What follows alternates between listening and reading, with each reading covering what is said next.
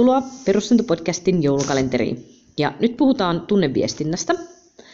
Tunneviestintä on kauhean tärkeä aihe, se on mulle sydäntä lähellä ja myös ihan käytännön tasolla lähellä sen takia, että koiraurheiluvalmentajana niin sitä joutuu aika jatkuvasti ihmisille opettaa ja muistuttaa ja käymään läpi. Ja toki myös omien koirien kanssa, kun työskentelee, niin sitä joutuu itsellekin tavallaan aina preppaamaan ja miettimään. Ja siinä on, siinä on aina parannettava. Se on yksi niistä asioista, missä ei tule koskaan valmiiksi, niin se on myös sellainen, mitä mä itsestäni tarkkailen, kun mä ohjaan koiria, että osasin mä viestiä oikein ja ää, miltä se rupesi näyttää. Mutta ihan ekana, jos puhutaan, että no mitä se on se tunneviestintä, niin se on taitoa näyttää, mitä omassa päässä ää, tuntee. Eli mi- mikä tunnetila mulla on tällä hetkellä päällä? Kuinka tehokkaasti mä pystyn ää, huutamaan maailmalle sen, että mä, mä tunnen nyt oloni tällaiseksi. Ja kun meillä on se konteksti, missä me työskennellään koirien kanssa, niin mehän ei voida niin kuin sanottaa sitä. Eli toiselle ihmiselle voidaan sanoa tälle, että tämä oli mun elämäni onnellisin päivä. Mä en ole koskaan ollut näin, näin onnellinen, että mä voitin lotossa ja sitten mä menin naimisiin ja sitten oli jouluaatto ja, ja kaikki oli maailman ihaninta ja tämä on kyllä ihan tosi tosi hienoa. Ja me voidaan ihmisille selittää tämä niin kuin sanallisesti näin se ihminen ymmärtää ne sanat ja sitten se toteaa, että no on toi vähän outo tyyppi, kun ei se näytä ton onnellisemmalta, mutta kun se kerta sanoi, että se oli onnellinen, niin ehkä se oli onnellinen, mutta kun koirien kanssa meillä ei ole niitä sanoja, niin meidän täytyy pystyä kertomaan, miltä meistä tuntuu sillä, miten me elehditään, ilme, ilme, miten me käytetään ilmeitä, minkälaisia äänensävyjä me käytetään, intonaatio, liikkumista. Ja kun me työskennellään sen koiran kanssa, niin mehän pyritään aina siihen, että me kutsutaan tavallaan koiraa meidän kanssa yhteiseen tunnetilaan. Eli kun me halutaan tehdä sen koiran kanssa, sanotaan vaikka tottelevaisuutta, ja me halutaan, että se koira tekee sen innokkaasti ja energisesti, niin me halutaan palkkaamisen hetkellä kutsua se koira meidän kanssa yhteiseen iloiseen tunnetilaan. Ei niin, että koira iloitsee meidän ulkopuolella, vaan me yhdessä, minä ja sinä, koira ja, koira ja ohjaaja, niin meillä on se yhteinen tunnetila siinä. Ja siitä muodostuu se suhde ja siitä muodostuu se yhteistyö. Ja jos me yritetään äh, ulkoistaa itsemme siinä palkkaamisen hetkellä pois siitä tilanteesta, niin silloin käy tosi her- herkästi se, että se koira rupeaa käymään keskustelua suoraan palkkioiden kanssa. Ja se ohjaa, ohjaa ja siitä välistä vähän niin kuin unohtuu. Ja se tunneviestintä, niin se on akuut, akuutein kohta, missä sitä tarvii käyttää paljon, on nimenomaan palkkaaminen. Eli siinä kohtaa, kun se toteaa, että hei nyt me tehtiin nämä työt ja tästä seurasi se, että me ilahduimme yhdessä ja nyt me pidetään hauskaa yhdessä. Mikä saa sen koiran haluamaan toistaa sitä käytöstä, mitä me ollaan just vahvistettu. Ja siinä käytöksessä rupeaa näkymään se tunnetila, mihin se koira meni silloin, kun me palkattiin sitä. Eli jos me tehdään vaikka seuraamista, johon me halutaan tehdä tosi semmoinen voimakas iloinen tunnetila, niin sitten kun me saadaan se seuraaminen tehtyä valmiiksi, sieltä tulee se semmoinen, nyt mä yritän olla kiljaisemmat kenenkään korvaan silleen, että kukaan ei, kalvot ei merikki, mutta sieltä tulee semmoinen, chip wow, super, ja wow, mikä koira, se oli loistava. Ja se koira, kun se uskoo sen, että me oltiin ihan aidosti ilahtuneita, me oltiin ihan aidosti onnellisia siitä, että miten siellä tapahtui, niin se rupeaa näkymään siinä sen seuraamisessa, se rupeaa loistamaan se koira kesken seuraamisen, kun se on sillä, että mä tiedän, että kun mä teen näin, niin mä saan ton ihmisen ilahtumaan, että meillä on yhdessä tosi hauskaa ja meillä on yhdessä tosi mukavaa.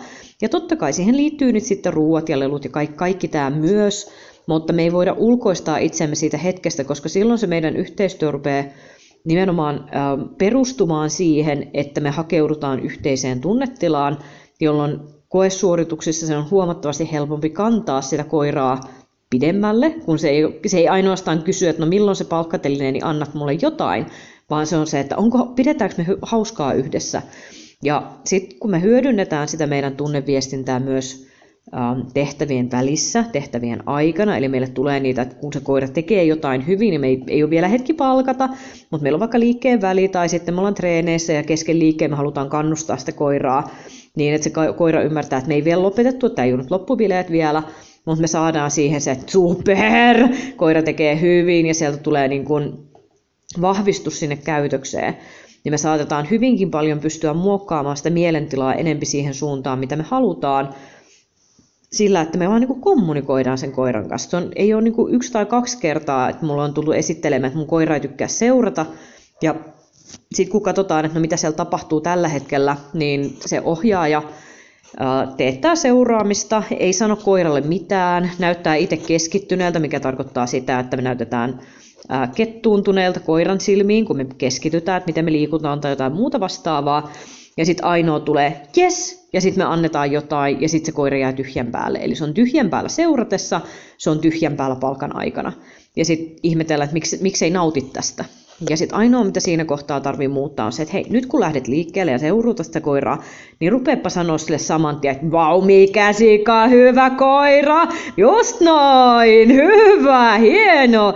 Ja jatketaan sitä tehtävää, ja kun se koira kokee, että hei, et itse asiassa mua, mua ihaillaan nyt, kun mä teen tätä, muun ollaan tyytyväisiä nyt, kun mä teen tätä, niin sillä on syy ilahtua siitä sen asian toteuttamisesta, ja sitten kun me saadaan vielä siellä palkkahetkellä se semmoinen, että et, et äänensävy on silleen, voitin kaksi tonnia lotosta, että jää super! Ja sitten me saadaan sieltä alkaa se tosi iso ja hyvä palkkaamisprosessi, niin se on, se on iso ja tärkeä työkalu.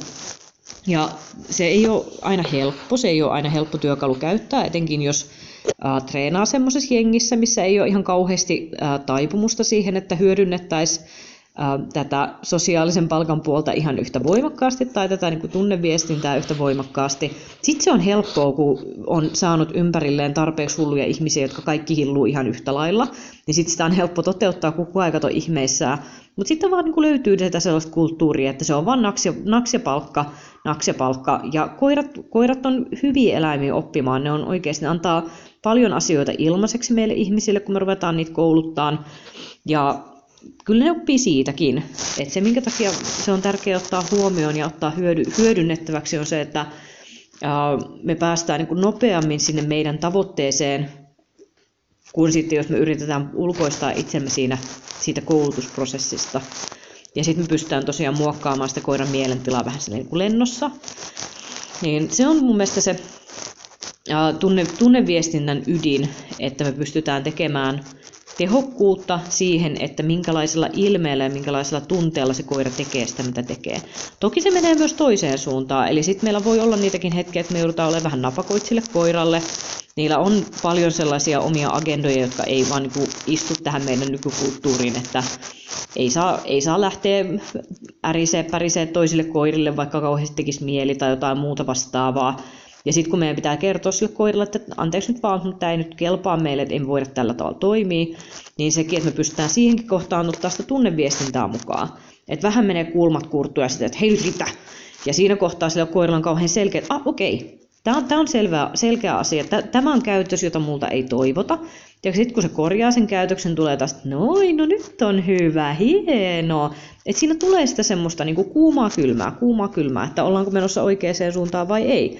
Et jos käytös on menossa väärään suuntaan, niin ohjaaja pystyy kertomaan, että tuohon ole tyytyväinen, ihan sillä äänenpainolla, ä, ä, ilmehdinnällä. Ja sitten taas heti, kun se koira lähtee tekemään oikeita päätöksiä, niin rupeaa taas tulee, että no hei, no tämä olikin hyvä juttu, aivan loistavaa. Eli se tunneviestinnän skaala, niin se menee kaikkialta siitä semmoisesta niin kuin pienestä tuimasta ä, äreydestä siihen, että me ollaan niin kuin rauhallisen hyväksyviä, ihailevia. Sitten me voidaan olla kiihdyttäviä, me voidaan olla ä, me, me voidaan tehdä leikkikonfliktia sillä meidän äänellä, se, että se paini mun kanssa. Ja, ja kaikista näistä pitäisi löytää ne sen omalle koiralle omiin tarpeisiin sopivat ää, työkalut, joita hyödyntämällä sit me pystytään tehostamaan sitä kaiken kaikkiaan sitä kommunikointia sen meidän koiran kanssa. Niin se on meidän tunneviestinnän tärkein ajatus.